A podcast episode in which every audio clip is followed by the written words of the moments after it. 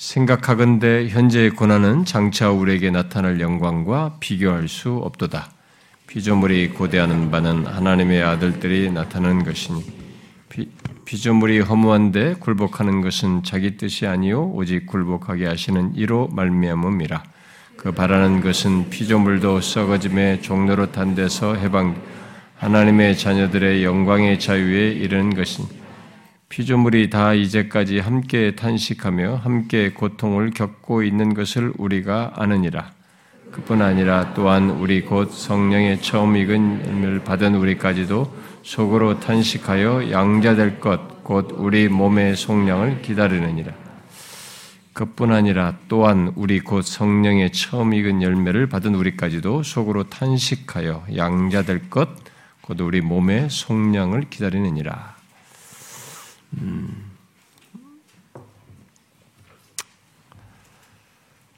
음.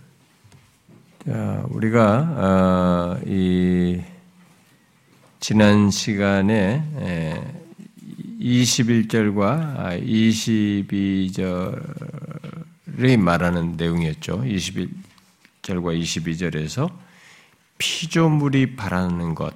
어, 앞에서는 19절에서 목을 빼고 이렇게 예, 마치 기다리듯이 고대하는 것으로 얘기했는데 아, 피조물이 바라는 것이 무엇인지 곧 피조물이 썩어짐의 종로로 돼서 지금의 조건이 썩어짐의 종로라는 조건이죠. 파괴와 아, 죽음이 있는 모든 이런 조건들. 그래서 썩어짐의 종로로 타는 것에서 해방되어 하나님의 자녀들의 영광에 자유에 이르기를 바란다는 사실을 말하면서 그때까지 음, 아, 고통을 겪는 거죠.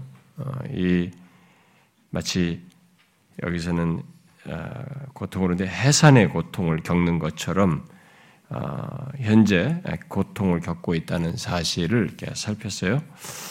자, 이제 그 23절 이하에서, 음, 이제 뒤에 뭐 25절까지 좀 연결됩니다만, 바울은 계속 이제 신자들도, 예수 그리스도를 믿는 그리스도인들도 장래의 영광을 경험하기를 고대한다, 네, 기다린다, 는 것을 여기서 이제 얘기를 하고 있습니다.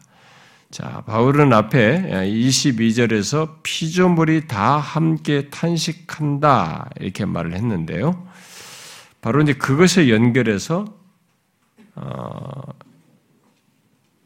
23절에서 어, 그뿐 아니라 또한 우리까지도 속으로 탄식한다라고 함으로써 하나님의 자녀들도 탄식한다는 것을 말을 하고 있습니다. 자, 여기 우리를 이렇게 말을 하면서 우리를 설명하는데요. 어, 앞에 여기서 말하는 지금 우리는 앞에서 이미 로마서 앞부분에서 어, 더 이상 아담 안에 있지 않고 그리스도 안에 있는 우리들이죠. 그런 우리 그리스도인들이고 또 더 이상 육신을 따라 살지 않고 여기서 본문에 말하듯이 성령의 처음 익은 열매, 영을 따라 행하면서 성령의 처음 익은 열매를 받은 우리들을 지금 얘기를 하고 있습니다. 그리고 그런 우리들이 양자될 것, 곧 우리 몸의 속량을 기다리면서 탄식한다. 탄식하면서 기다린다. 뭐. 기다리면서 탄식한다. 뭐 상관없습니다. 탄식한다라고 말을 하고 있습니다. 자, 이미 지난 시간에 말한 대로 그리스도께서 고난을 받으시고 영광을 받으신 것에 근거해서 그와 함께 예, 그리스도와 연합한 자들이죠. 연합한 그리스도인들이죠. 그와 함께한 우리 그리스도인들도 영광을 받기 위해서 이제 고난도 받아 고난 받고 또 영광으로 나아가게 된다라고 연결해서 얘기했는데 그 연결에 한 가지가 더 있었죠. 그때 우리가 그리스도와 함께 영광에 나아가게 될 때, 영광을 받게 될 때 피조물들도 영광에 참여하게 된다라고 했습니다. 그러니까 이게 근거는 여기서부터 시작해요. 그리스도에 근거해서 그와 연합한 그리스도인들도 고난 이후의 영광. 그런데 이 피조물도 고난 받는 시기죠. 지금 고통 가운데 있지만 썩어지면 종로를 타지만 영광에 참여하게 되는 아, 이런 것이 있게 된다. 그래서 피조물이 하나님의 자녀들의 영광의 자유에 이르는 것을 바란다라고 하는 사실을 앞부분에 살폈어요. 자, 그런 일이 있기까지 피조물은 탄식한다는 것입니다. 예, 그때까지 피조물은 탄식한다고 했는데 이제 여기 23절에서 바울은 우리도 우리 그리스도인들도 속으로 탄식한다. 우리들도 내적인 탄식을 하고 있는 신자들이 한다고 말하고 있습니다. 물론 이것은 우리들이 아, 여기서 신자들이 속으로 탄, 탄식한다라고 할 때 이것 이것은 음, 어, 피조물이 탄식하기 때문에 우리가 탄식한다라는 말은 아니에요.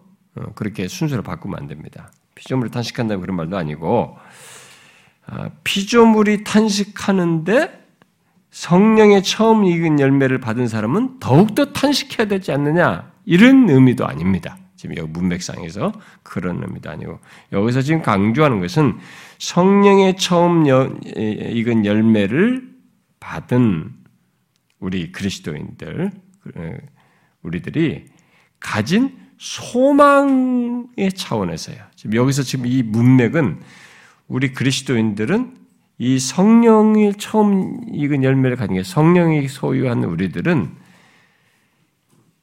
소망을 가진 가운데서 이렇게 단식하는 거예요. 아, 물론 피조물도 소망 중에 바라는 것이 같은 의미라고 있지만은 여기서 지금 강조하고 있는 것은 성령과 연관지어서 지금 얘기하는 거예요. 그래서 어, 피조물에게는 이런 것이 없어요. 피조물에게는 없는 그런 내용입니다. 그래서 피조물 때문에다고 이렇게 생각한다든가 어떻게 그렇게 설명하는 사람도 있거든요. 그건 아니에요. 지금 그렇게 얘기하면 안 됩니다. 그래서 정확한 인지 속에서 탄식할 이유를 가지고 탄식하는 것입니다. 구체적인 실체를 바라보면서 기다리는 것이에요. 지금 그걸 지금 여기서 강조하고 있는 것입니다. 그러므로 여기서 먼저 생각할 사실은 바울이 그뿐 아니라 또한 우리도, 그러니까 우리까지도 라고 말한 우리에 대한 구별된 설명을 먼저 우리가 여기서 주목해야 됩니다. 자, 여기서 지금 23절에서 우리를 어떻게 설명하고 있습니까? 어떻게 설명하고 있어요? 우리 곧 성령의 처음 익은 열매를 받은 우리라고 함으로써 피조물과 달리 성령을 소유하여 탄식한다고 하는 것을 말합니다. 나중에 뒤에 가서도 이제 이런 것이 성령과 연관된 성령께서 우리 안에서 탄식하는 것 이런 것을 내 뒤에도 말을 하는데 성령을 소유하여서 탄식하는 것을 얘기합니다. 그래서 성령이 거하는 신자는 모두 이 땅을 사는 동안 자연스럽게 지금 여기 처음 익은 열매로 설명을 하고 있습니다만 우리가 일반적으로 말해서 일단 성령이 거하는 신자는 모두 이 땅을 사는 동안 이런 내적인 탄식을 갖죠. 이런 내적인 탄식을 갖습니다. 어, 그런데 우리가 내적인 탄식을 하는 것은 그냥 한탄이 아니에요. 이 세상이 너무 힘들어서 하는 그런 어, 절망적인 탄식이 아니고 장차 나타날 그 영광을 바라보고 그것을 알고 그것의 근거와 시작을 가진 사람으로서 탄식한다는 의미로 지금 성령과 연관돼서 말하는 것입니다. 그래서 머레이 같은 사람은 여기 성도들의 내적인 탄식은 현재의 불완전한 상태에 짓눌려서 생기는 탄식이 아니라 우리가 현재 생활이 막 힘들고 어쩌고 저쩌고 막 탄식하잖아요. 그런 어, 현재의 불완전한 상태 짓눌려서 생기는 탄식이 아니라 장차 나타날 영광을 바라보는 탄식이다. 그랬어요. 성격이 좀 다릅니다. 피조물은 소망 중에 어떤 그런 것이 있을 것을 목을 빼고 기다린 것이 있지만 여기 지금 고통이 원인이 가운데 있는 그것이 주된 예, 탄식의 배경을 이루고 있지만 사실 여기서 지금 성령을 얘기하면서 강조하고자 하는 것은 이 모레의 말대로 장차 나타날 그 영광을 바라보면서 이게 여기서 말은 탄식의 주된 강조점이에요. 그러니까 물론 이제 뭐 스타트 같은 사람 보면은 이 세상에서 우리가 육체적으로 한계와 이런 뭐 이런 것이 연약함들이 있기 때문에 탄식한다 이런 건데 물론 그런 게 있어요. 어, 바울도 이제 설명하는 것 속에 보면은 네, 그런 것이 있지만 지금 바울이 여기서 강조하고자 하는 것은 고난과 영광을 연관지어서 얘기를 하면서 신자들의 이 탄식이 단순히 힘들고 이 세상에 어, 어려운 문제들, 불안전한 상태 때문이 아니라 지금 탄식의 주된 그 동기가 뭐냐면은 장차 나타날 영광을 바라보고 하는 탄식이다 라고 하는 것이에요. 아, 사실 바울도 뭐 이런 차원에서 어, 이런 탄식을 어, 설명한 곳이 있었죠. 여러분 한번 좀 찾아봅시다. 음, 고른도 후서 뭐 네, 거기서는 양면을 다 이 얘기를 하긴 하는데 고린도 후서 5장을 보면 어, 5장 음, 4절 음? 4절인데 이게 에, 지금 음, 이제 1절부터 좀 연결해서 보는 게 좋겠죠. 1절부터 4절 우리 한 절씩 교독해서 읽어 봅시다. 만일 땅에 있는 우리 장막의 집이 무너지면 하나님께서 지으신 집 곧 손으로 지은 것이 아니요 하늘에 있는 영원한 집이 우리에게 있는 줄 아느니라. 참으로 우리가 여기 있어 탄식하며 하늘로부터 오는 우리 처소로 덧입기를 간절히 삼어 이렇게 입음은 우리가 벗은 자들로 발견되지 않으려 함이라. 참으로 이 장막에 있는 우리가 짐진 것 같이 탄식하는 것은 벗고자 하며 오히려 덧입고자 함이니 죽을 것이 생명에 삼킨 바 되게 하려 함이라. 자 여기 오, 어, 지금 뭐 여기 있어 탄식한다라고 하면서 실제로 강조하는 거 보면 사절에 이 탄식하는 것이 그냥 벗고자 하는 것이 여기서 지금 이 우리가 지금 육체를 입고 있는 이 땅에서 조건이 힘들어서 그냥 단순히 이거 벗고자 하는 차원에서 탄식이 아니라 오히려 이 탄식은 뭐에게 덧입고자 하는 것이죠. 죽을 것이 생명에 삼킨 바 되는 그 이제 복된 것, 장래에 대한 것을 생각하고 삼키는 것으로 바울이 우리 신자들이 그렇다 이렇게 설명을 했단 말이에요. 바로 이제 그런 차원에서 지금 얘기를 하고 있고요. 아, 그래서 여기 어, 중요한 것은 이런 탄식은 그러면은 이런 탄식은 아무나 하는 게 아니죠. 이런 탄식은 아무나 하는 것이 아닙니다. 여기서 말하는 우리 곧 성령의 처음 익은 열매를 받은 우리들만이 그런 내적인 탄식을 갖는다. 그래서 탄식한다고 하지만 그 우리가 어떤 자인지를 이렇게 덧붙여서 어, 예, 설명하는 거죠. 성령의 처음 익은 열매를 받은 우리들이 탄식한다. 이런 내적인 탄식을 갖는다고 말하고 있습니다. 자, 여러분 여기 예수 믿는 우리를 성령의 처음 열, 익은 열매를 받은 우리라고 말한 것은 지금 뭘 말하겠어요? 응?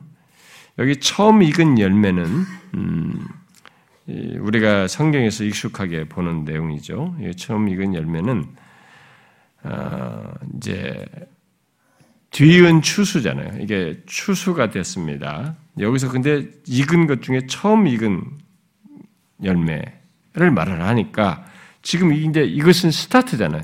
뒤이어서 뒤은 추수가 있는 거죠. 그러니까 완전한 추수에 앞서서 먼저 거두는 첫 열매를 지금 말하는 것이죠. 여기 첫 열매인데 성경에서 첫 열매는 이제 그런 것을 주로 이제 강조를 하는 편이죠. 그래서 일종의 뒷추수의 보증인 거죠. 뒷추수 뒤에 있을 추수의 일종의 보증, 어, 뭐 데포짓 같은 것으로도 성경이 설명하잖아요. 그래서 바울이 고린도후서 1장이나 5장이나 에베소 1장에서 성령의 선물을 이렇게 보증이라는 말로 하잖아요. 예, 그게 이제 어, 보통 이전에도 제가 설명을 했다시피 예, 어떤 것을 사기 위해서 뭐 집을 산다고 할 때도 그렇지 먼저 이렇게 보증금을 이제 선지불금 같은 거죠. 뒤에 우리는 막 계약하고 파기하고 막 이런 식의 개념이 있다 보니까 이게 좀 모호하게 생각하는데 그렇지 않고 반드시 산다. 반드시 뒤에 것을 지불하겠다는 것으로 선 지급금 같은 거죠. 선 지불금 같은 그런 것을 보증을 뜻하는 것이죠. 그래서 여기 지금 첫 열매는 그런 보증으로 말하는 것과 사실상 동의어입니다. 음? 자, 그런 어, 의미의 첫 열매를 그런데 여기 잘 보면 성령과 연관시켜서 말하고 있어요. 성령의 처음 익은 열매다 이렇게 말했어요. 자, 성령과 연관시켜서 말을 하는 것은 어, 우리 그리스도인들, 예, 그리스도인들은 바로 뒤이어서 있을 것. 그러니까 우리 그리스도인들은 뒤이어서 뭐가 지금 미래가 있는 거죠. 뒤이어서 있는 것. 본문으로 말하면 양자될 것, 곧 우리 몸의 속량에 대한 보증 또는 약속으로서 성령을 소유하고 있는 거죠. 음? 그래서 여기 지금 처음 익은 열매를 우리는 다 가지고 있는 거죠. 근데 그것에 대한 가장 더 적절한 설명, 그런 보증으로서 확실하게 지금 성경이 주로 많이 연관해서 말하는 것은 성령이죠. 성령을 받은 것이죠. 성령을 소유하게 된 것이죠. 그런데 여기서 지금 강조하고자 하는 것은 성령의 처음 익은 열매라고 말을 하면서 결국 이 성령의 처음 열매 이후에 뒤에 성령의 풍성한 무엇이 있는 거죠. 풍성한 성령의 어떤 것이 있는 거예요. 지금 이제 그것을 여기서 지금 양자될 것, 우리 몸의 속량으로 말하고 있는 것입니다. 그러니까 양자될 것, 우리 몸의 속량이라고 하는 것에 보증이 된 것을 우리가 지금 소유하고 있는 거죠. 그리스도인들이 바로 그런 우리들이다. 신자를 그렇게 설명하고 있습니다. 자, 그러므로 그리스도인에게 있는 성령은 뭐겠어요? 그러면 그리스도인에게 있는 성령은 그러니까 이제 많은 사람들이 성령을 제가 너무 이 오순절의 운동에 의해서 이게 은사와 이적 중심으로 확 바꾸는 것이 하여튼 우리를 성경을 갖다가 성령에 대해서 크게 오해하게 만들었어요. 하여튼 성령을 너무 한쪽으로만 쫙 보게 해서요. 그러니까 이, 이 성령이 굉장히 중요한 것이 우리가 여기 로마서 8장에서 말한 성령이거든요. 예, 우리 안에서 증가하고 뭐 아들 되면 증가하고 모든 여기서 지금 8장에 설명하는 이런 것인데 이런 것을 말하는 가운데서 부가적으로 은사나 뭐 이런 것이 섬기면 사역하고 이런 것 속에서 교회를 세우고 하는 데서 이게 은사가 나와야 되는데 이 부차적인 것을 중심으로 딱 성령과 연관시켜 놔보니까 우리 눈이 바뀌어 버렸어요 생각이. 그러니까 성령 하면은 그쪽으로만 보는 쪽으로 우리 벌써 우리가 딱 바뀌어 버렸어요. 그러니까 잘못 배운 거죠. 우리 어렸을 때 그렇게 배운 거죠. 이게 이게 우순절 운동이 확 휩쓸어 가지고 다그 목사들부터 다 거기에 배우니까 그것만을 위해서 다 했단 말이에요. 막 그래가지고 뭔 모르고 막 은사 받아라 방언해라 막 이렇게 그거 하면 다 되는 줄 안다 그래. 이제 천만의 말씀이에요, 지금. 여기서 지금 성령을 말하면서 굉장히 중요한 거예요. 이런 것이 성, 성령과 관련해서 말한 중요한 사실이에요. 성령에서 말은. 그래서 지금 성령을 지금 처, 성령의 첫 열매, 처음 익은 열매로 말했을 때 바로 이제 그런 보증으로서 응? 약속으로서 지금 우리가 받은 것이니까 양자될 것 몸의 속량에 대한 보증으로서 우리가 지금 현재 그런 성령을 소유하고 있다고 말을 한 것이니까 그러면 그리스도인에게 있는 성령은 뭐겠어요? 현재로 끝나는 게 아니잖아요, 지금. 그리스도인에게 있는 지금 성령은 뒤이어서 있을 복이 있는 거예요, 지금. 응? 뒤이어서 올 복의 첫 번째 담보 같은 거예요. 그 뒤에서 있을 어마어마한 복의 담보예요, 담보. 보증인 거죠. 그래서 첫 담보요, 보증이 되는 성령을 받은 자들로서 우리들은 결국 뭐예요? 뒤이어서 있을 더 풍성한 선물을 기다리고 있는 거죠. 그게 뭘까요?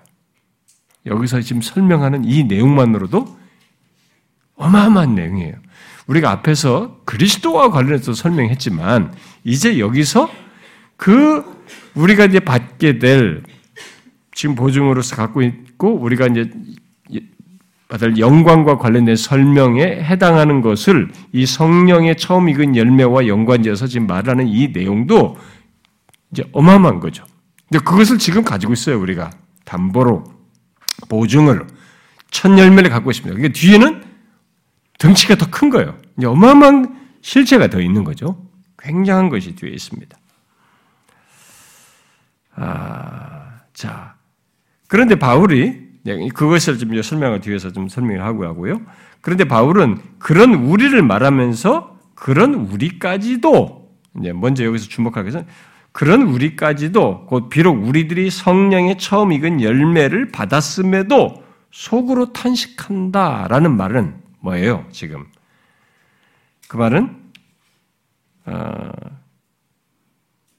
현재 조건은 그 미래에 그런 일이 있을 것인데 그래서 우리가 그걸 바라보고 소망하는데 지금 그것이 있는데 탄식한다는 것은 아직 성령의 처음 익은 열매로부터 시작을 해서 장래에 주어질 풍성한 성령, 장래에 주어질 어마어마한 성령으로 말미암아서 있게 될 그 실체. 여기서 23절로 말하면 양자될 것, 곧 우리 몸의 속량에 이르지 아니했기 때문에 아직 그런 상태가 아니죠. 그렇기 때문에 이 성령의 첫 열매는 장래에 주어질 풍성한 성령을 전제하고 그것에 나타날 것을 여기서 지금 양자될 것, 몸의 속량으로 이렇게 설명을 하면서 기다린다. 이렇게 말하고 있는. 그러니까 아직 아닌 것이에요. 여기서도 보면 이미와 아직 아니가 또 있는 거죠. 이미 처음 익은 열매를 받았는데 아직 아닌 어, 양자될 것 몸의 속량이 아직 아닌 거기까지 이르지 않아서 그 틈바구니 그 긴장 속에서 이미와 아직 아니 사이에서 우리가 이 장래의 소망을 바라보면서 그 처음 익은 열매의 뒤의 것을 바라보면서 탄식한다. 이렇게 지금 말을 하고 있는 것입니다.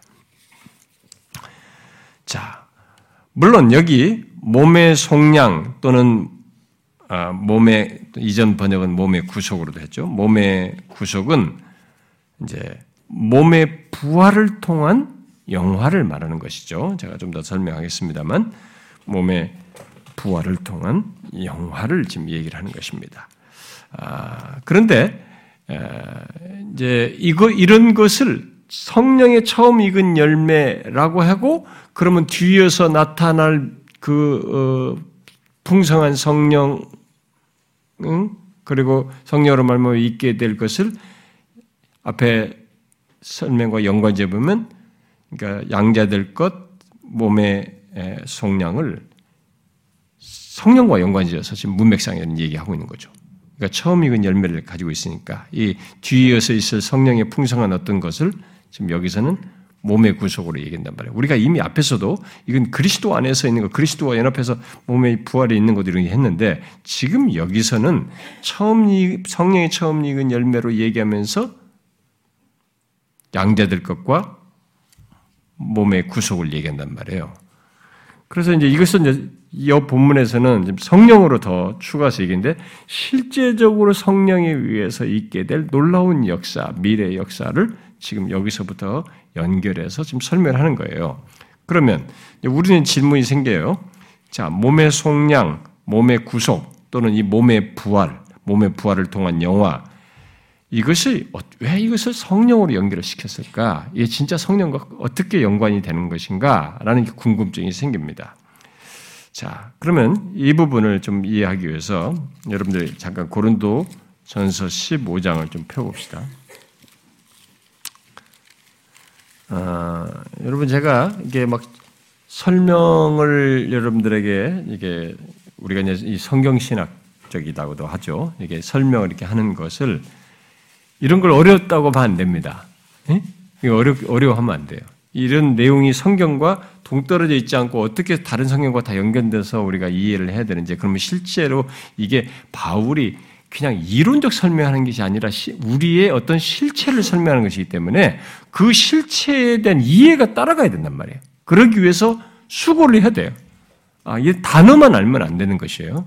그래서 여러분들에게 제가 좀 계속 아, 좀더 설명을 아, 자꾸 하려고 하는 것입니다. 자, 고린도전서 15장 그 44절 한번 보시면 이 고린도서 15장은 부활장이라고도 하잖아요. 부활과 부활을 통해서 있게 된 몸이 영화롭게 되는 것을 얘기하는데 자, 44절 한번 읽어 봐요. 시작.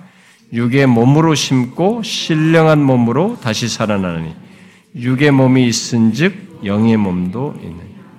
자, 여기서 몸을 신령한 몸이라고 그랬어요. 이 신령한은 성령과 관련된 얘기예요. 푸뉴마티코스 우리가 푸뉴마는 성령으로 줄이기 때문에 영적인 신령한 일 때는 성령과 관련된 표현인데요. 어, 그래서 부활의 몸인데 지금 부활의 몸을 신령한 몸으로 말하고 있어요. 그러면서 뒤에 이제 어, 여러분들이 그 어, 48절 뭐 이렇게 뒤에 보면은 어? 예, 48절 볼까요? 여러분 뒤에. 음, 아, 48절 제가 읽어볼게요. 무릇 흙에 속한 자들은 저 흙에 속한 자가 자와 같고 무릇 하늘에 속한 자들은 저 하늘에 속한 자와 같으니 여기서 지금 하늘에 속한 자 이런 것이 지금 흙에 속한 자와 지금 대비하고 있어요. 그래서 우리가 흙에 속한 자의 형상을 입은 것 같이 또한 하늘에 속한 자의 형상을 입으니라. 형제들아 내가 이것을 말하노라. 혈과 육은 하나님 나라를 이어받을 수 없고 썩, 또한 썩는 것은 썩지 아니하는 것을 유업을 받지 못한다. 라고 얘기하죠. 그래서 이 부활의 몸을 성령으로 충만하여서 궁극적인 하나님 나라에서 살기에 적합하고 하늘의 형상을 지닌 몸으로 얘기합니다. 그래서 이런 부활의 몸, 영화롭게 된 몸을 신령한 몸으로, 그러니까 성령과 관련된 몸으로 얘기해요. 그래서 지금 여기 성령의 첫 열매를 가진 우리임에도 아직 그 상태에 이르지 아니했기 때문에 그것을 소망하면서 속으로 탄식을 한다. 그야말로 우리의 탄식은 이미 앞에서 말한 대로 현재의 불완전한 상태에 짓눌려서 갖는 탄식이 아니고 지금 말한 것처럼 우리가 어마어마한 실체이죠. 뒤에 이 성령이 처음 익은 열매에 연결해서 성령으로 말미암아 우리에게 실제로 있게 되고 신령한 몸, 하늘을 궁극적인 하나님 나라에 적합한 하늘의 형상을 지닌 몸으로 바뀌게 되는 영화롭게 되는 몸을 갖는 이 어마어마한 장래를 바라보면서 우리가 기다리는 거죠. 그런 가운데서 탄식하는 것입니다. 자, 그래서 바울은 본문에서 우리의 탄식과 이 기다림을 연결해서 대등한 것을 얘기해요. 여기서 지금 탄식과 기다림이 나오는데 이 탄식과 기다림은 거의 대등한 것이에요. 함께 갖는 것으로 지금 얘기를 하고 있는 것입니다. 그 말은 예수 그리스도를 믿는 우리들이 양자됨을 향한 어? 어, 그이 양자됨을 향한 소망이 있기 때문에 탄식한다는 것이고 결국 우리들이 내적인 탄식을 하면서 기다린다는 것은 뒤에 있을 일의 전조를 지금 우리가 그 전조가 되는 어떤 증거를 내가 가지고 있다는 어, 것이 되는 거죠. 결국 누군가가 이러한 어, 내적인 탄식을 하면서 기다린다. 장래 이런 걸 가지고 있다는 것은 이 사람이 지금 처음 성령의 처음 익은 열매를 가지고 있어서 뒤에서 있게 될 궁극적인 추수에 해당하는 그 실체를 가질 사람이라고 하는 증거가 되는 거예요. 그래서 바, 울이 오늘 본문에서 말하는 이런 의미에서의 우리죠. 이런 우리로서 탄식하며 기다리는 것은 굉장히 중요한 표지예요. 어, 제가 결론에 가서 그런 얘기를 하겠습니다만은 어, 예수를 믿으면서 지금 자신이 장래에 어떻게 될 것에 자기가 어떻게 될 것에 대한 소망을 가지고 그것을 바라면서 탄식하며 기다리는 것이 없다. 그건 문제가 있는 겁니다. 지금 바울은 어, 여기서 지금 그런 연결을 시키고 있어요. 자, 그런데 바울은 오늘 본문에서 성령의 처음 익은 열매를 가진 우리들이 탄식하며 기다리는 내용으로 사실상 이제 같은 내용이지만 이제 두 가지를 말하잖아요. 뭘로 말합니까? 음? 기다리는 것으로 말한 것은 양자될 것, 곧 우리 몸의 속량으로 얘기를 하고 있습니다. 예, 두 가지 이제 같은 내용인데요. 지금 같은 것을 말하는데 지금 설명을 이렇게 더 부가하기 위해서 양자될 것을 더 부가하기 위해서 지금 우리 몸의 속량으로 지금 연결해서 얘기합니다. 자, 그러면 좀더 이걸, 이걸 설명해 봐요. 우리들이 탄식하여 양자될 것을 기다린다. 여러분, 이 무슨 얘기입니까? 탄식하며 양자될 것을 기다린다는 것은 우리가 이미 8장 16절에 15절에서도 우리가 아들들이다 했습니다. 응? 우리가 8장 15절에서도 그랬죠? 예수 믿는 우리들은 하나님의 양자의 여정을 받았으므로 우리는 아빠 아버지라 부른다. 응? 14절에서도 하나님의 영광으로 인도를 받는 우리들은 하나님의 아들들이다. 그리고 16절에 성령이 친히 우리 영과 더불어 우리가 하나님의 자녀인 것을 증언한다. 그랬습니다. 이미 우리는 하나님의 양자입니다. 하나님의 자녀들이에요. 어, 성령께서도 그것을 증언하여서 확신케 하고 있습니다. 그런데 여기서 바울은 우리들이 양자될 것을 기다린다고 말을 하고 있어요. 이것은 무엇을 말합니까? 이미 양자가 됐는데, 양자인데, 또 양자될 것을 바란다는 것은 뭐예요, 지금? 기다린다는 것은. 어, 이것은 우리가 지금 하나님의 자녀이지만 하나님의 자녀가 아닌 자들과 섞여 있는 이 세상 조건에서 음? 장차 우리들이 하나님의 자녀인 것에 완전한 신분과 지위가 나타나고 뭐 29절 같은 표현으로 말하면은 그 아들의 형상을 본받게 되어서 이르게 될 하나님과 훨씬 깊고 풍성한 또 완전한 자녀와 아버지의 관계에 들어가는 것, 그 상태에 이르는 것, 그 상태를 누리게 될 것, 지금 그것을 양자 될 것으로 얘기하는 것. 지금도 자녀이지만 아직 그런 완전한 상태는 우리가 이르지 않았잖아요. 그것을 지금 양자 될 것으로 말을 하고 있는 것입니다. 그래서 여기 양자 될 것은 지금 우리가 하나님의 자녀로서 이, 이 땅에서 누리고 있는 신분과 특권이 완전하게 이제 실현될 때를 얘기하기 때문에 여기 이 표현 안에서도 여기 지금 앞에서 양자가 됐다는 건데 여기 양자 될 것으로 말하는 것에도 이미와 아직 아니가 또 있는 거죠. 이미 주어진 특 권의 절정은 아직 안 이르지 않은 것입니다. 우리는 이미 하나님의 자녀로서 지금도 하나님을 아빠 아버지라 부르며 하나님과의 관계를 누립니다. 그러나 이 관계에 하나님의 자녀된 신분과 지위와 그 관계의 풍성함과 그 절정은 상상할 수 없는 것을 담고 있어요. 우리가 이미 앞에서도 그런 얘기 많이 했지만 하나님과 관계에서 누리게 될 장래에 대해서 그것은 아직 이르지 않았습니다. 그것을 지금 양자 될 것으로 지금 설명을 하는 것입니다. 그래서 지금 이 앞에 19절에서 바울은 그런 의미에서 피조물이 그 우리들이 그 나타나기 그런 하나님의 아들들로 나타나기를 고대하는 것이죠.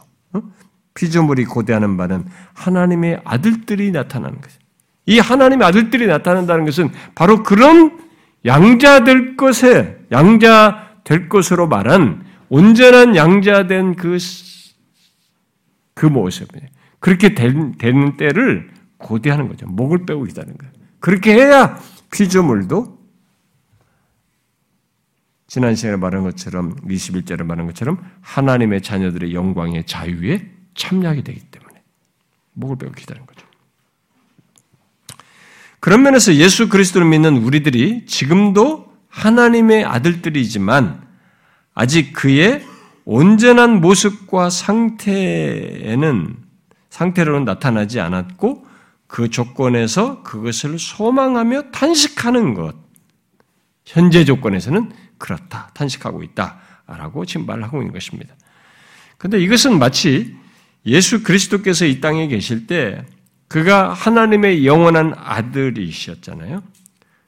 그렇지만은 한 사람의 모습으로 가짐으로써 인간 인성을 취하고 한 사람의 모습을 가짐으로써 그의 영광과 그의 존재의 완전한 모습이 감추어지고 가려져 있었던 것처럼 이미 그분이 그렇게 보이셨어요. 근데 그 패턴이 우리도 똑같이 적용되는 겁니다. 우리도 유사한 거죠. 우리도 지금은 하나님의 아들들이지만 이 아들들이 아들의 이 결정은 아직 안 남아요. 근데 그런 것이 무엇인지를 우리는 예수 그리스도가 하나님의 참되신 아들로서 이러신 것을 통해서 우리가 유추하는 거죠. 예, 그게 우리에게 같이 적용된다는 걸 보게 되는데. 여러분이 사도 요한이 요한복음 1장에서 예수 그리스도에게서 아버지의 독생자의 영광을 봤다 그랬어요. 은혜와 진리가 충만한 것을 보았다고 그랬습니다. 또 베드로 요한 야고보가 변화산상에 갔을 때 뭐였어요? 변형 그리스도의 그 영광을 잠시 봤습니다. 그러나 잠시 본 거죠. 진짜 그 영광스러우신 분이 이제 온전한 모습을 어떻겠어요? 그냥 어마어마. 그러니까 그걸 보자 여기 떠나지 마 여기 집 집시다 이거다. 이제 그랬단 말이에요. 여기 머뭅시다 그랬단 말이에요. 근데 그게 어떻게냐? 근데 그 패턴이 우리에게도 있는 거예요. 지금 우리가 하나님의 아들들로서 이런 모습을 가지고 있지만 관계를 갖고 멀리 있지만은 이 하나님의 아들들의 절정은 완전한 모습은 아직 나타나지 않았거든요. 음. 지금 그 얘기를 하는 겁니다 여기서. 황자들 것을 지금 이해해야 돼. 그래서 지금 하나님의 자녀들인 우리들도 어, 예, 장래에 나타날 영광을 이제 그리스도와 이게 연관지어서 생각해 보면 사실 우리가 가지고 있는 이 뭐 이성적인 능력이 뭐 상상이든 논리적 설명이든 뭐 표현력이든 정, 뭐, 무엇으로 하더라도 그걸 담을 수가 없어요. 어, 그 실체에 아무리 상상해도 그 이룰 수가 없습니다. 자, 그런데 중요한 것은 지금 바울이 지금 이것을 이 얘기를 하고 있다면 고난 가운데 있는 고난 받는 우리들에게 이것이 있다는 것을 얘기를 하는데 어, 이런 사실을 과연 아느냐이죠. 우리가 장차 양자 될 것, 그야말로 우리가 하나님의 아들로 나타나게 될 때의 모습, 그 영광을 생각하면서 사느냐. 그것을 여기서 본문 말한 것처럼 바라면서, 어, 기다리면서 사는가. 어, 하나님의 아들들인 자녀된 우리의 완전한 단계에 우리가 이르러서 자녀에게 주어지는 그 특권을 실제로 누리게 될 그 장래의 영광을 바라보면서 현재 예, 이 조건에서 그걸 바라면서 탄식하며 기다리는가 하는 것이 여러분은 그럴 정도로 하나님의 아들들의 나타나 아들들로 나타날 때에 우리의 완전한 신분과 지위 곧 양자될 것을 생각하십니까? 성경은 그와 관련해서 우리가 그렇게 장차 이 양자될 것의 그 실체와 관련돼서 굉장히 다양한 말을 많이 하죠. 우리가 그동안에 찾아본 성경 구절도 굉장히 많은데 그런 내용들이 이 부분에서 많이 얘기합니다.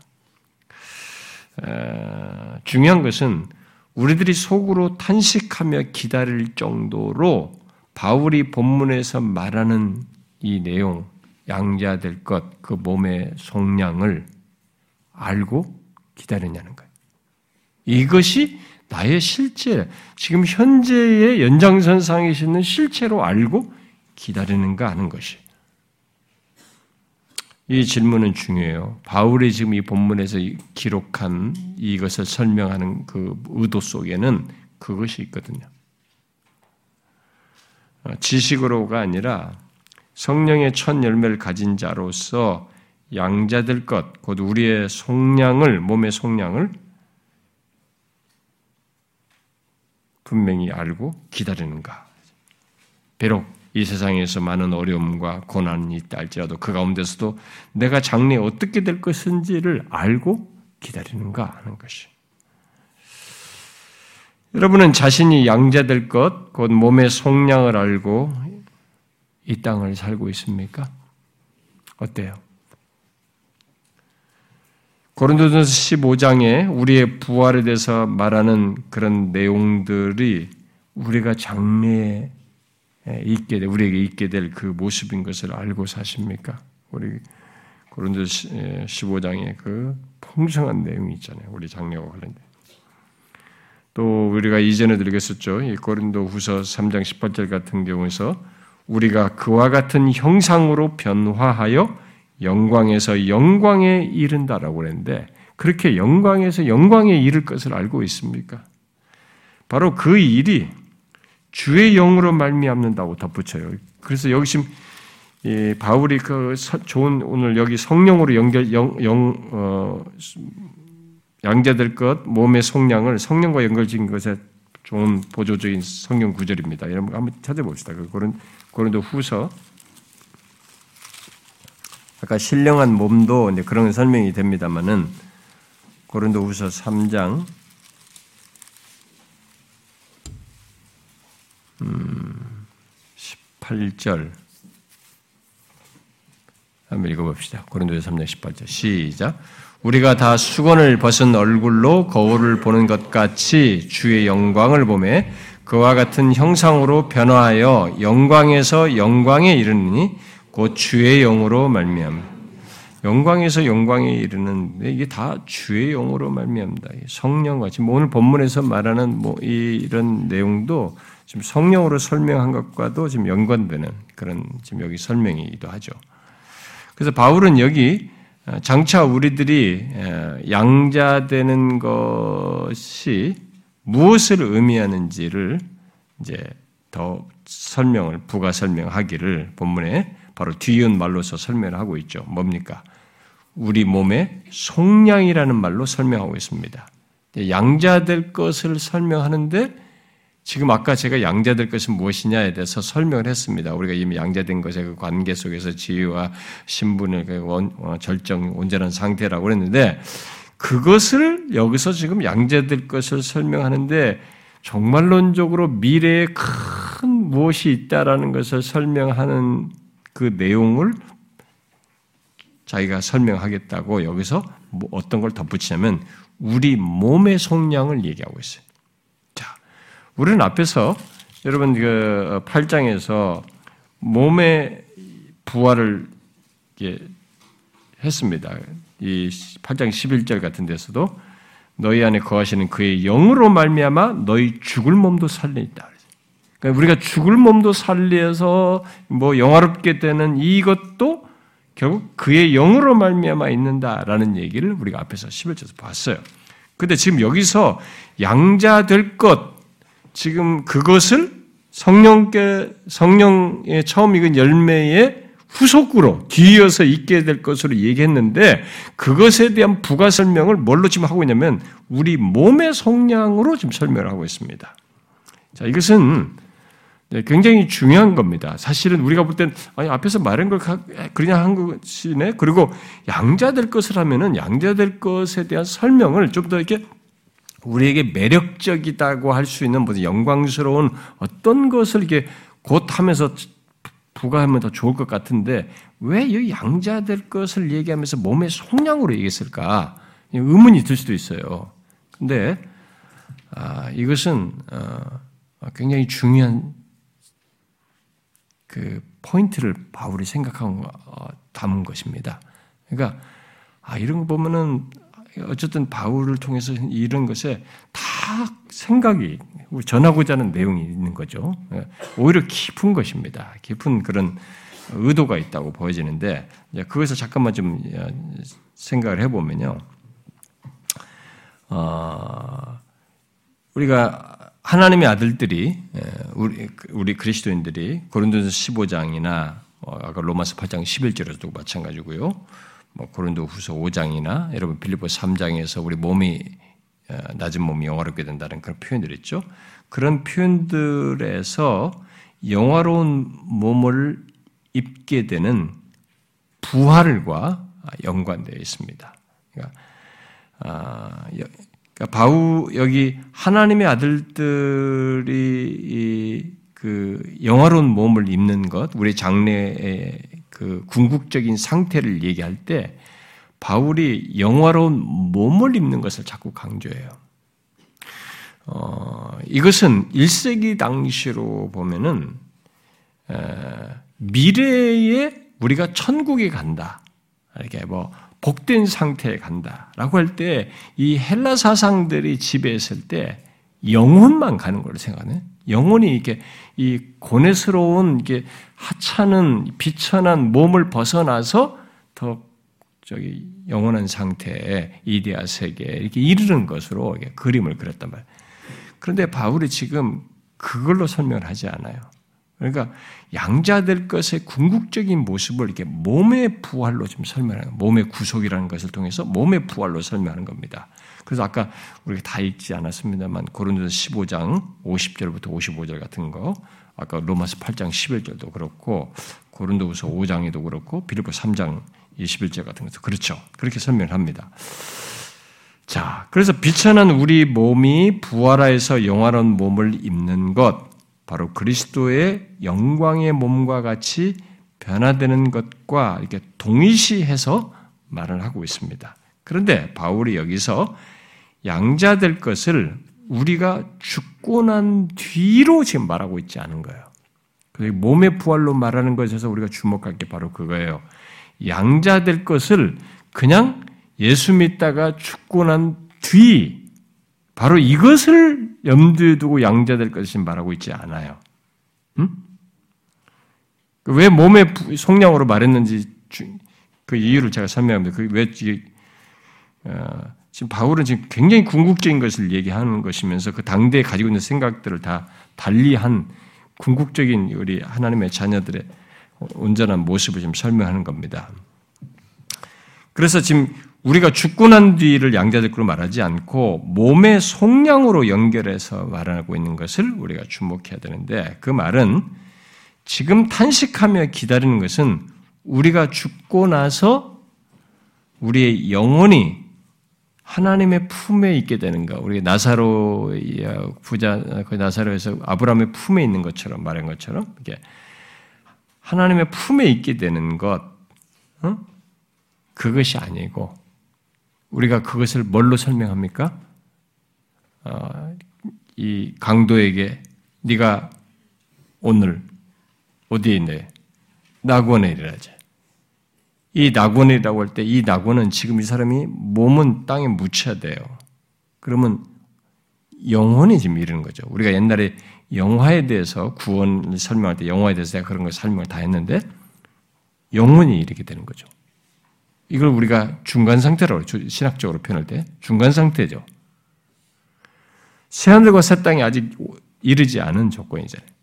새하늘과 새 땅은 주님이 다시 오심으로써 이제 도래하게 될 건데 그때까지 이 세상에는 아직도 현재 진행형으로 예수 믿는 사람들이 계속 있고 멸망한 사람들이 사람들이 살다가 끝나 주님 오심으로써 끝나게 되잖아요. 그러니까 그때까지 죽어서 주님의 품에 이르는 사람들을 우리가 낙원으로 설명을 하는데 그걸 중간 상태라고 하죠. 이때는 영혼만 가는 거잖아요. 어, 그러니까 피조물까지 영광의 상태에 이르는 일이 있을 때에야 있 을 때 바로 그때 어, 곧 우리 몸이 영화롭게 되는 때 그때가 여기 지금 몸의 속량으로 얘기하는 거예요. 그러니까 죽고 나서가 아닌 거죠. 그래서 에, 여러분 그 바울이 음, 그런 성경의 구절을 말하잖아요. 그 잠깐만요. 음, 아 이거부터 먼저 설명할게요. 자, 그러면은 이, 이, 그런 일이 언제 있느냐라고 할 때 우리 몸이 그렇게 어, 부활해서 영화롭게 되는 지금 여기 중간 상태가 아니라 지금 여기 몸에 속량이 있게 되는 것은 언제가 있게 되느냐라고 할 때 아까 말한 것처럼 그리스도께서 다시 오심으로써 있게 됩니다. 그때까지는 모두가 아, 영혼이 낙원내리게 되는 하나님의 품에 있는 것을 얘기를 합니다. 주님이 다시 오실 때 일단 여러분 이건 좀 읽고 넘어갑시다 우리가 음, 어, 데살로니가 전서 음, 데살로니가 전서 한번 보죠. 4장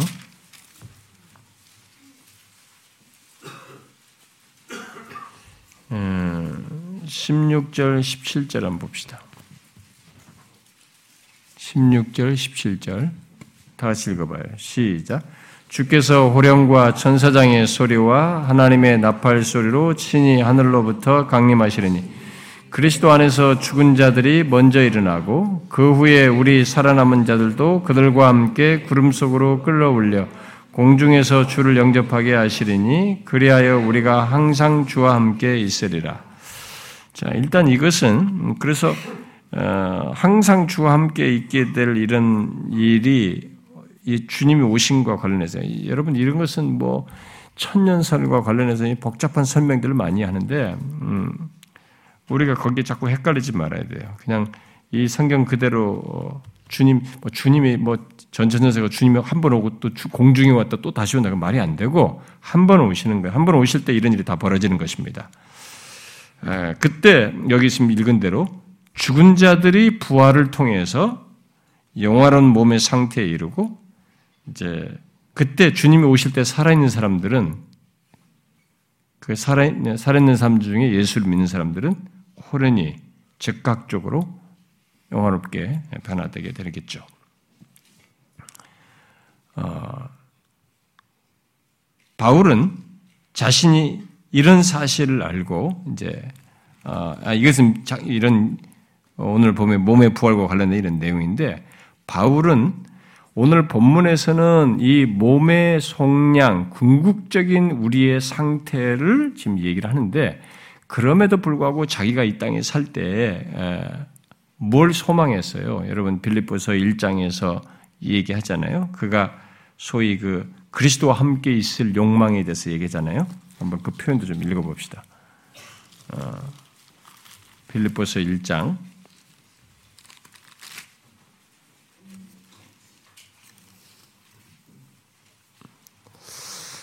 어, 21절부터 어, 24절까지 한번 읽읍시다. 21, 1장 21, 24절 시작. 이는 내게 사는 것이 그리스도니 죽는 것도 유익하며 그러나 만일 육신으로 사는 이것이 내 일의 열매일진데 무엇을 택해야 할는지 나는 알지 못하노라. 내가 그 둘 사이에 끼었으니 차라리 세상을 떠나서 그리스도와 함께 있는 것이 훨씬 더 좋은 일이라.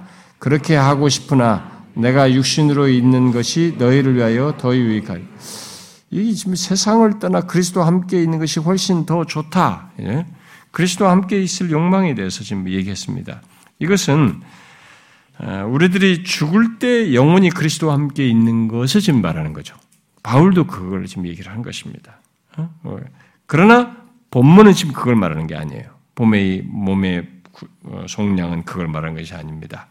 봄의 여기 몸의 속량은 우리의 최종적이고 완전한 속량, 그 몸의 부활과 함께 있게 될 하나님의 자녀의 완전한 상태, 그러니까 영화로운 몸을 입고 이르게 될 완전한 상태를 지금 얘기하는 것입니다. 아, 바울은 여기서 양자될 것을 그런 몸의 부활을 통해서 영화롭게 되는 것, 그야말로 영화로운 몸을 입고 모든 피조물까지 새롭게 되어 누리게 되는 완전한 상태를 완전한 상태를 바로 피조물의 영광으로 말하는 그 문맥 속에서 지금 이 내용을 얘기합니다. 그래서 피조물 또한 영화로운 우리 몸을 수용할 수 있는 상태를 가져야 돼요. 그러니까 그래서 여기 지금 문맥에서 계속 강조하는 것은 최종적인 이 고난에 있지만 우리가 최종적으로 이르게 될 그 상태를 지금 얘기를 하는 것입니다. 우리가 영광, 영광스럽게 될 때 우리가 몸에 영, 어, 영화로운 몸을 입고 그 상태이게 되지만 이것과 맞물려서 피조물이 함께 영화롭게 되는 영광을 얻게 되는 이 조건은 이 우리 영화로운 몸을 입고 누릴 수 있는 이 피조물의 상태를 같이 연결해서 말을 한 것입니다. 아, 그러니까 완전히 영화로운 몸을 입은 우리가 누리기에 적합한 새로운 피조물의 조건을 얘기하는 거죠. 로준스 목사 같은 사람은 우리가 영광스러운 몸을 입고 살게 될 영화로운 땅이 있어야 된다 이렇게 말했어요. 그 표현은 이제 그런 것입니다.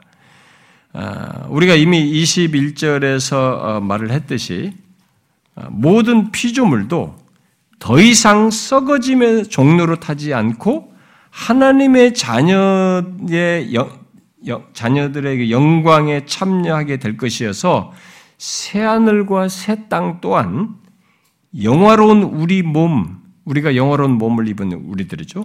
영화로운 몸을 입은 우리가 거할 그야말로 영광스럽게 바뀐 새 하늘과 새 땅의 조건을 말하는 것입니다. 지금 바울이 몸의 부활을 여기서 강조한 것은 바로 이런 의미 때문에 그래요. 단순히 양자 될 것을 얘기하는데 왜 그걸 몸의 부활로 말했으냐면 이 몸의 부활 헬라 사람들이나 당대 사람들처럼 그냥 죽어 영혼만 좋은 상태에 가서 어딘가 이데아 세계로 말하는 그리고 우리가 바울이 내가 그리스도와 함께 있으는 게 중간 상태 이게 아니란 말이죠. 그러니까 우리들은 종종 중간 상태를 얘기하고 하늘에 이른다. 그러니까 하늘이라고 할 때 이 하늘은 중간 상태에 대한 표현이라고 보는 거죠. 새 하늘과 새 땅은 그때 이 땅이 영화로운 몸을 이렇게 몸이 활동할 수 있는 공간이에요.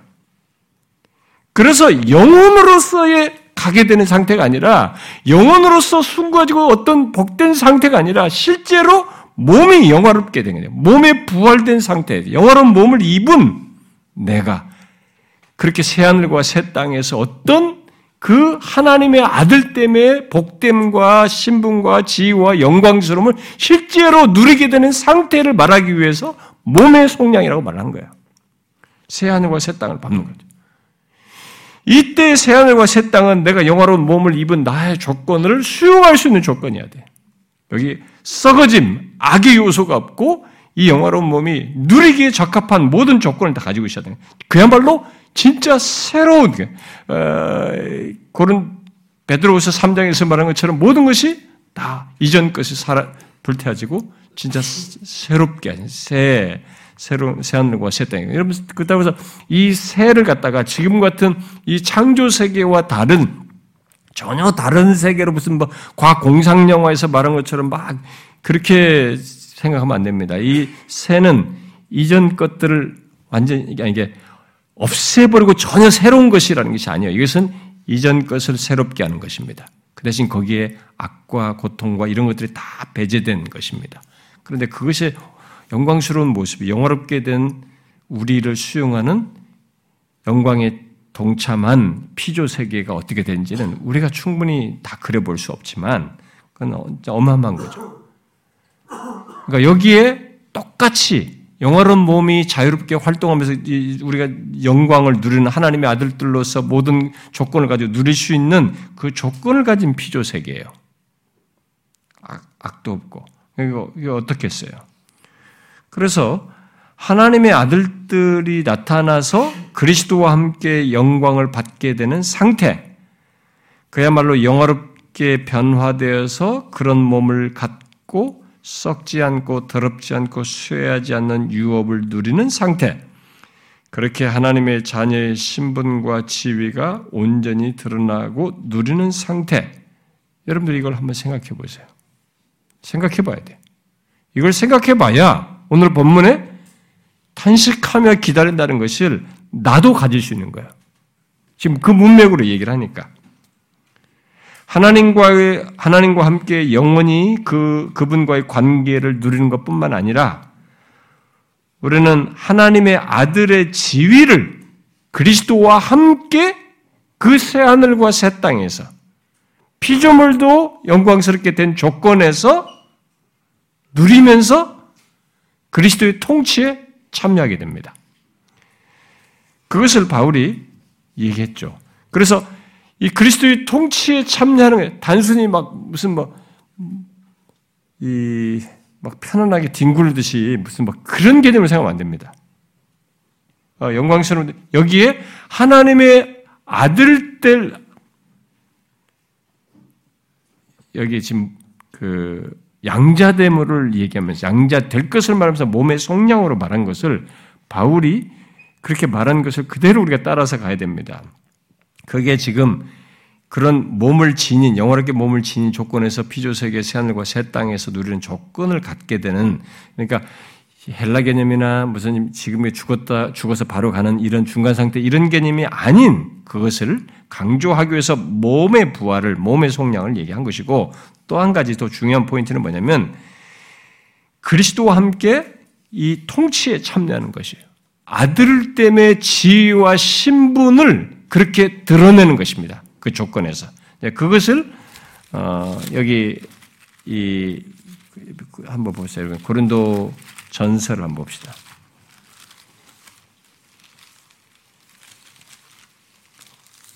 사실 오늘 본, 오늘 본문의 표현은 간단한데요. 이게 성경 신학적으로 전체 성경 전체와 연관돼서 이게 궁극적인 실체를 설명하는 것은 좀 많은 설명을 요해요. 그래서 제가 막 마음만 앞서가지고 이게 좀 버벅대는 것 같은데, 어, 바울이 너무 놀라운 걸 얘기하고 있는 것입니다. 거기 여러분 고린도서 6장 1절부터 한번 3절 한번 보세요. 고린도서 6장 제가 몇 장을 말 안 했어요? 네, 고린도서 6장 1절부터 3절 한번 읽어봅시다. 시작. 너희 중에 누가 다른 이와 더불어 다툼이 있는데 구태여 불의한 자들 앞에서 고발하고 성도 앞에서 하지 아니하느냐? 성도가 세상을 판단할 것을 너희가 알지 못하느냐? 세상도 너희에게 판단을 받겠거든 지극히 작은 일 판단하기를 감당하지 못하겠네. 우리가 천사를 판단할 것을 너희가 알지 못하느냐?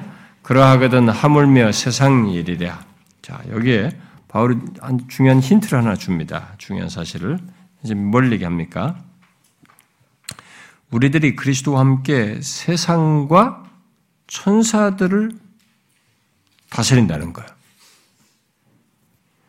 이건 굉장히 놀라운 얘기입니다. 이게 지금 오늘 본문에 몸의 속량에 대한 설명이에요.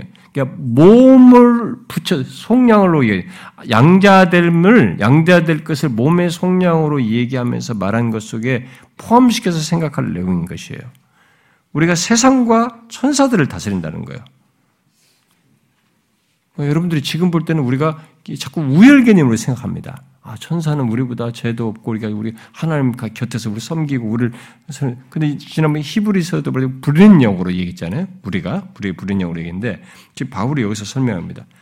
우리가 그리스도와 함께 영화롭게 되어 어, 그리스도께 모든 것이 복 복종하는 것 속에서 그 모든 것이 그리스도와 함께한 우리에게도 복종하게 되는 겁니다. 이때 천사도 해당되는 거예요.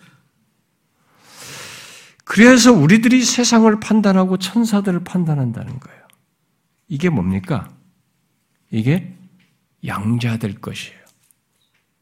아들 때문에 자녀 때문에 신분과 지위의 온전한 상태 그것에 대한 설명인 겁니다. 그래서 이게 궁극적으로 있을 몸의 속량 속에서 있는 것이기 때문에 양자될 것, 곧 몸의 속량이라고 지금 말하는 것입니다. 천사들을 포함해서 모든 피조물을 다스리며 새롭게 된 피조물은 피조물을 영원토록 누리는 그런 완전한 하나님의 자녀의 신분과 지위를 그래서 여러분들이 한번 생각을 해보시면 이게 어마어마한 얘기예요. 그게 다 이제 성령으로 말미암아 우리가 영화롭게 되는 것에서부터 이제 있게 되는데 이, 이런 역사가 있게 되는데 영원토록 누리게 될 그 하나님의 자녀의 그 모습, 그 상태를 신분과 지위가 그 절정에 이르게 된그 그 궁극적인 모습 한번 생각해 보요. 지금 이 본문은 어마어마한 내용을 얘기하는 거예요. 지금은 예수 믿는 사람, 우리가 예수 믿는 사람을 하나님의 자녀라고 한다. 하나님의 자녀라면 이게 우리를 빈정될 수 있어요. 지금은 예수 믿는 우리들이 하나님의 자녀가 자녀 아닌 사람 뒤섞여 있어서 자녀 아닌 사람들로부터 예수 믿는 사람이 농락당하고 무시당하고 짓밟히고 핍박도 받고 뭐 다양하게 아, 놀림을 당하면서 별것 아닐 수 있습니다. 지금은 그러나 사도 요한이 요한일서 우리가 여러 번 읽었었던 요한일서 3장에서 그랬잖아요. 세상은 우리를 알지 못한다는 거예요. 세상은 우리를 알지 못한다. 그러나 그러면서 바로 덧붙이죠. 지금 하나님의 자녀인 우리가 장래에 어떻게 될지 아직 나타나지 아니하였으나 그리스도께서 나타나시면 우리가 그와 같을 줄 안다 그러죠. 우리가 그와 같이 되는 거죠. 그러니까 세상이 예수 믿는 자를 어리석다고 해도 신경 쓸 게 아니에요. 그래서 앞선 모든 선배들이 믿음의 선배들이 그 고난스러운 길을 그리고 심지어 핍박을 너무 혹독한 핍박, 순교까지 당하는 그 길을 갈 수 있었던 게 뭐냐? 이런 하나님의 자녀. 이건 무엇으로 설명할 수 있는 어마어마한 실체를 지금부터 가진 자로 있는 거거든요. 우리에게는 처음 열매에 해당하는 거죠. 이 궁극적인 실체가 있는 거죠. 세상과 천사를 다스리는 하나님의 자녀의 신분과 지위의 온전한 상태가 있는 것이에요. 그래서 우리는 세상이 우리에 대해서 어리석다고 하는 것에 대해서 마음을 쓸 필요가 없습니다. 자기가 교회 다닌다면서 예수 믿는 걸 어리석다고 생각하면 없겠죠. 우리들 주셔도 그러면 안 되죠. 근데 우리가 세상으로 나가면 예수 믿는 사람은 진짜 어리석다고 하거든요. 신경 쓸 거 없습니다.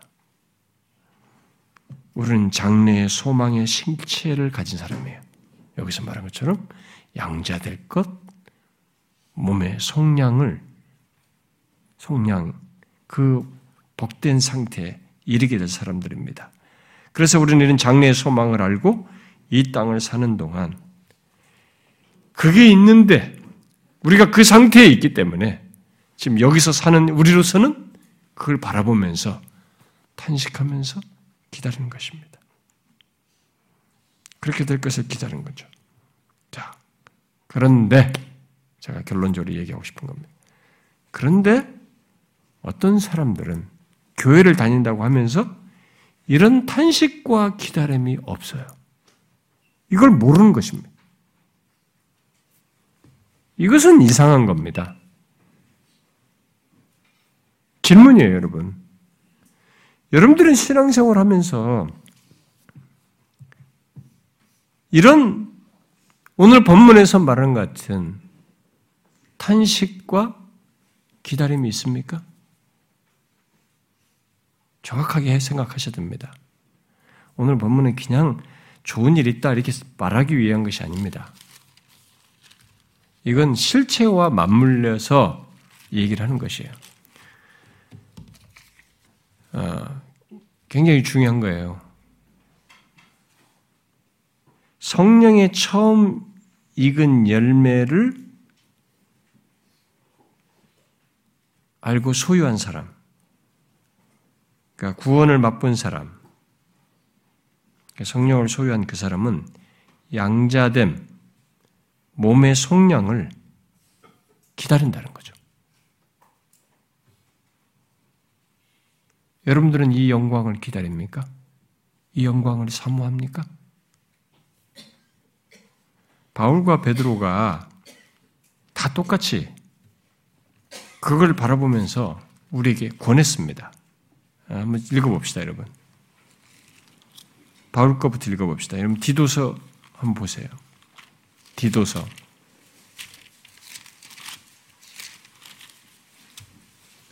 2장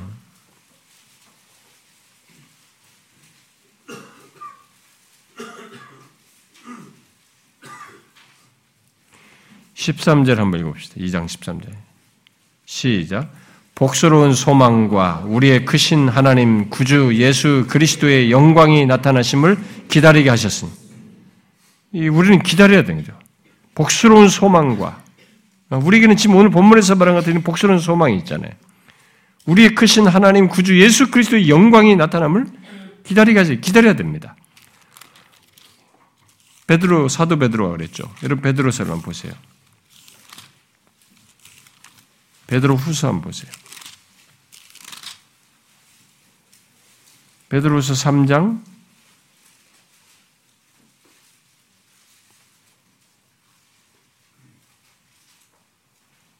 음, 12절 봅시다. 12절. 자, 여러분 이게 어, 예, 그냥 거기서만 읽어도 되겠네요. 12절, 어, 12절, 13절까지 읽어봅시다. 시작. 하나님의 날이 임하기를 바라보고 간절히 사모하라. 그날에 하늘이 불에 타서 풀어지고 물질이 뜨거운 불에 녹아지려니와 우리는 그의 약속대로 의가 있는 곳인 새하늘과 새 땅을 바라보는도다. 자, 하나님의 날이 임하기를 바라보고 간절히 사모하라. 이게 그리스도인이에요. 이게 없다 그러면 문제가 있는 거예요. 지금 오늘 본문으로 말하면 성령의 처음 익은 열매를 가진 사람은 이렇게 하게 되는 겁니다. 안 하기가 힘들어요. 왜냐면 더 구체적인 실체가 더 큰 게 있기 때문에 그걸 바라보는 거죠. 그걸 알고 있기, 알기 때문에 또 탄식하면서 바라보고 기다리는 것입니다. 바라보고 간절히 사모하라.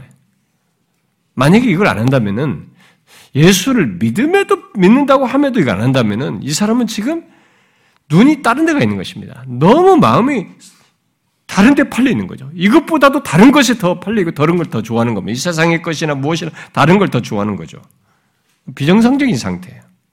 그리고 아예 그런 게 없다면 그 사람은 성령이 처음 익은 열매가 없기 때문에 성령을 소유하지 않았기 때문에 그렇겠죠. 성령이 소유한 사람은 이제 처음 열매밖에 없어요. 진짜 궁극적인 실체가 있습니다. 양자될 것이 있어요. 몸의 속량이 있습니다. 하나님의 자녀로서의 그런 복된 최종적인 상태에 이를 게 있습니다. 우리는 그게 있어요. 몇십 년밖에 안 사는 우리인데 이 땅에서 이 영원한 이게 기다리고 있어요. 그러니까 뭘과 비교하겠습니까? 뭐 횟수로 그냥 사는 길이로만 생각할까요? 사는 길이는 영원이에요. 더 중요한 건 퀄리티란 말이에요. 하나님과 함께 악과 고통이 없는 이 모든 조건에서 새하늘과 새 땅이 영화로운 몸을 입은 우리를 수용할 정도의 조건을 가지고 있는 상황에서 하나님과 함께 천사들과 이 세상을 다스리면서 그런 아들의 지위와 신분을 드러내면서 살게 됩니다. 그러니 이 몇십 년밖에 안 사는 사람의 궁극적으로 이게 이 덩, 일 생각해 보세요. 얼마나 큰 겁니까, 여러분? 비교가 안 되잖아요.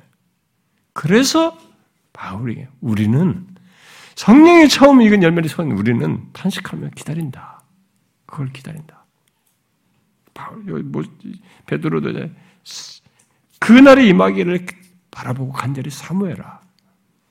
우리가 하는 일이에요. 어떻습니까, 여러분? 여러분들에게 이런 게 있어요? 예수를 믿으면서 이런 걸 모르면 안 되는 것입니다. 우리가 이단들 때문에 어, 시한부 종말론자들 때문에 우리가 이제 이, 이, 자꾸 이런 것에 대해서 못하는 거, 안 하는 거예요. 반발심, 이제 진정 운동 하는 거죠. 어? 마치 이런 걸 가지면은, 이런 신앙을 가지면 치우친 사람처럼 취급해 버려요. 근데 그 치우친 사람들 때문에 옛날에 과거에. 그렇지 않습니다. 그 사람들은 치우쳐 잘못된 것이고, 우리는 정상적인 거예요, 이게. 그 우리는 이미 와 아직 아닐 사이에서 현재 그 미래 실체를 두고 우리는 현재 탄식하며 기다리는 것입니다. 소망을 품고 살아가는 거죠. 그것이 소망을 품고 그렇게 기다리며 살아가기 때문에 현재의 고난을 이기는 것이에요. 그래서 이 말을 할 때 바울의 의도 속에는 현재의 고난을 잘 이기도록 권면하는 그들이 위로를 하고 힘을 주고자 하는 동기가 깔려 있는 겁니다. 이 말을 했을 때. 단순히 마음을 부풀게 하자는 게 아니에요. 이렇기 때문에 예수님도 고난과 함께 영광으로 들어갔다. 그러니 우리도 장차 영광이 있을 것이니까 현재의 고난을 비교할 수 없는 그 미래 영광과 관련해 생각하면서 현재의 고난을 이런 미래를 바라보면서 탄식하면서 기다리지만은 이 고난을 잘 인내해야 된다. 기꺼이 우리 길을 가야 된다. 그 얘기가 기저에 깔려 있는 것입니다. 그래서 그런 소망이 명확한 사람은 현재에도 이 고난을 잘 이겨나가는 거죠. 유혹을 이겨나가는 것입니다. 이게 없으니까, 이런 소망도 없으니까, 조그마한 것도 다 타협해 버리는 거예요. 조그마한 것도 다 넘어집니다. 고난을 다 피해가는 거죠. 유혹 앞에서도 힘을 못 쓰는 거죠. 유혹을 이기는 것도 이 고난이란 말이에요, 여러분.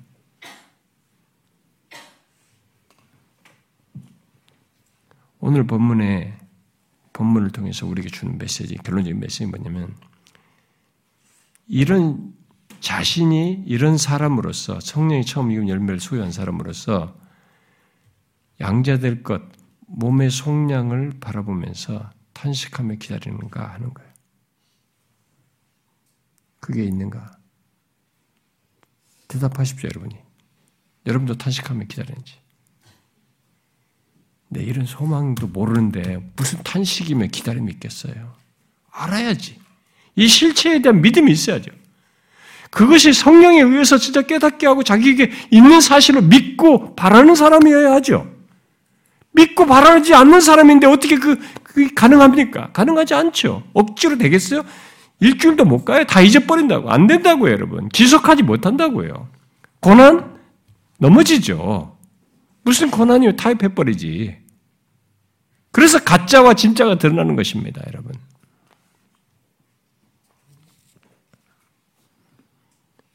이 놀라운 사실이 예수 믿는 우리에게 해당하는 거예요. 응? 저는 말로 다 설명 못 하겠어요. 양자될 것, 이 몸의 속량에 대해서. 그저 바울이 왜 몸의 속량으로 했을까 정도만 설명할 뿐입니다. 근데 그 실체는 아니 바울이 천사와 세상을 다스린다는 게 그게 아들 때문에 그 모습으로 자녀 때문에 신분과 지위로 이렇게 말은 야 그리스도와 함께 영광스러운 게 도대체 얼마나 어, 큰 건가? 그와 함께 누리고 사는 것도 그렇지만은 그러니까 이 부유한 세계가 형용할 수가 없어요. 그분을 알아가는 세월, 그분을 아는 것으로 하나님을 영광스러움을 직접 대면하면서 그와 교제하는 생활 이런 것뿐만 아니라 이 피조 세계까지도 영화로운 몸을 수용할 조건을 가지고 있는 이 땅의 그 조건에서의 영혼토 사는면서 그런 아들 때문에 지위, 자녀 때문에 지위를 갖고 신분을 갖는다는 게 얼마나 엄청난 얘기입니까, 여러분? 우리는 몸에 조금만 힘들어도 이거 여기서 벗어나는 거 이것만 생각해도 눈물이 없고 뭣도 없고 이것만 생각해도 행복해요. 어떤 면에서 한편에서 보면. 근데 그것은 뭔지도 안 되는 거예요. 응? 분량이 이것도 안 된다고. 그걸 아는 사람은, 그거 대상인 사람은, 그걸 바라보는 사람을 소유한 사람은, 자기에게 있을 그것을 알고 믿는 사람은 이 땅을 살면서 그걸 바라보면서 탄식하며 기다리는 거죠. 그게 그리스도인이에요. 여러분이 그게 있습니까? 있어야 하는 것입니다. 기도합시다.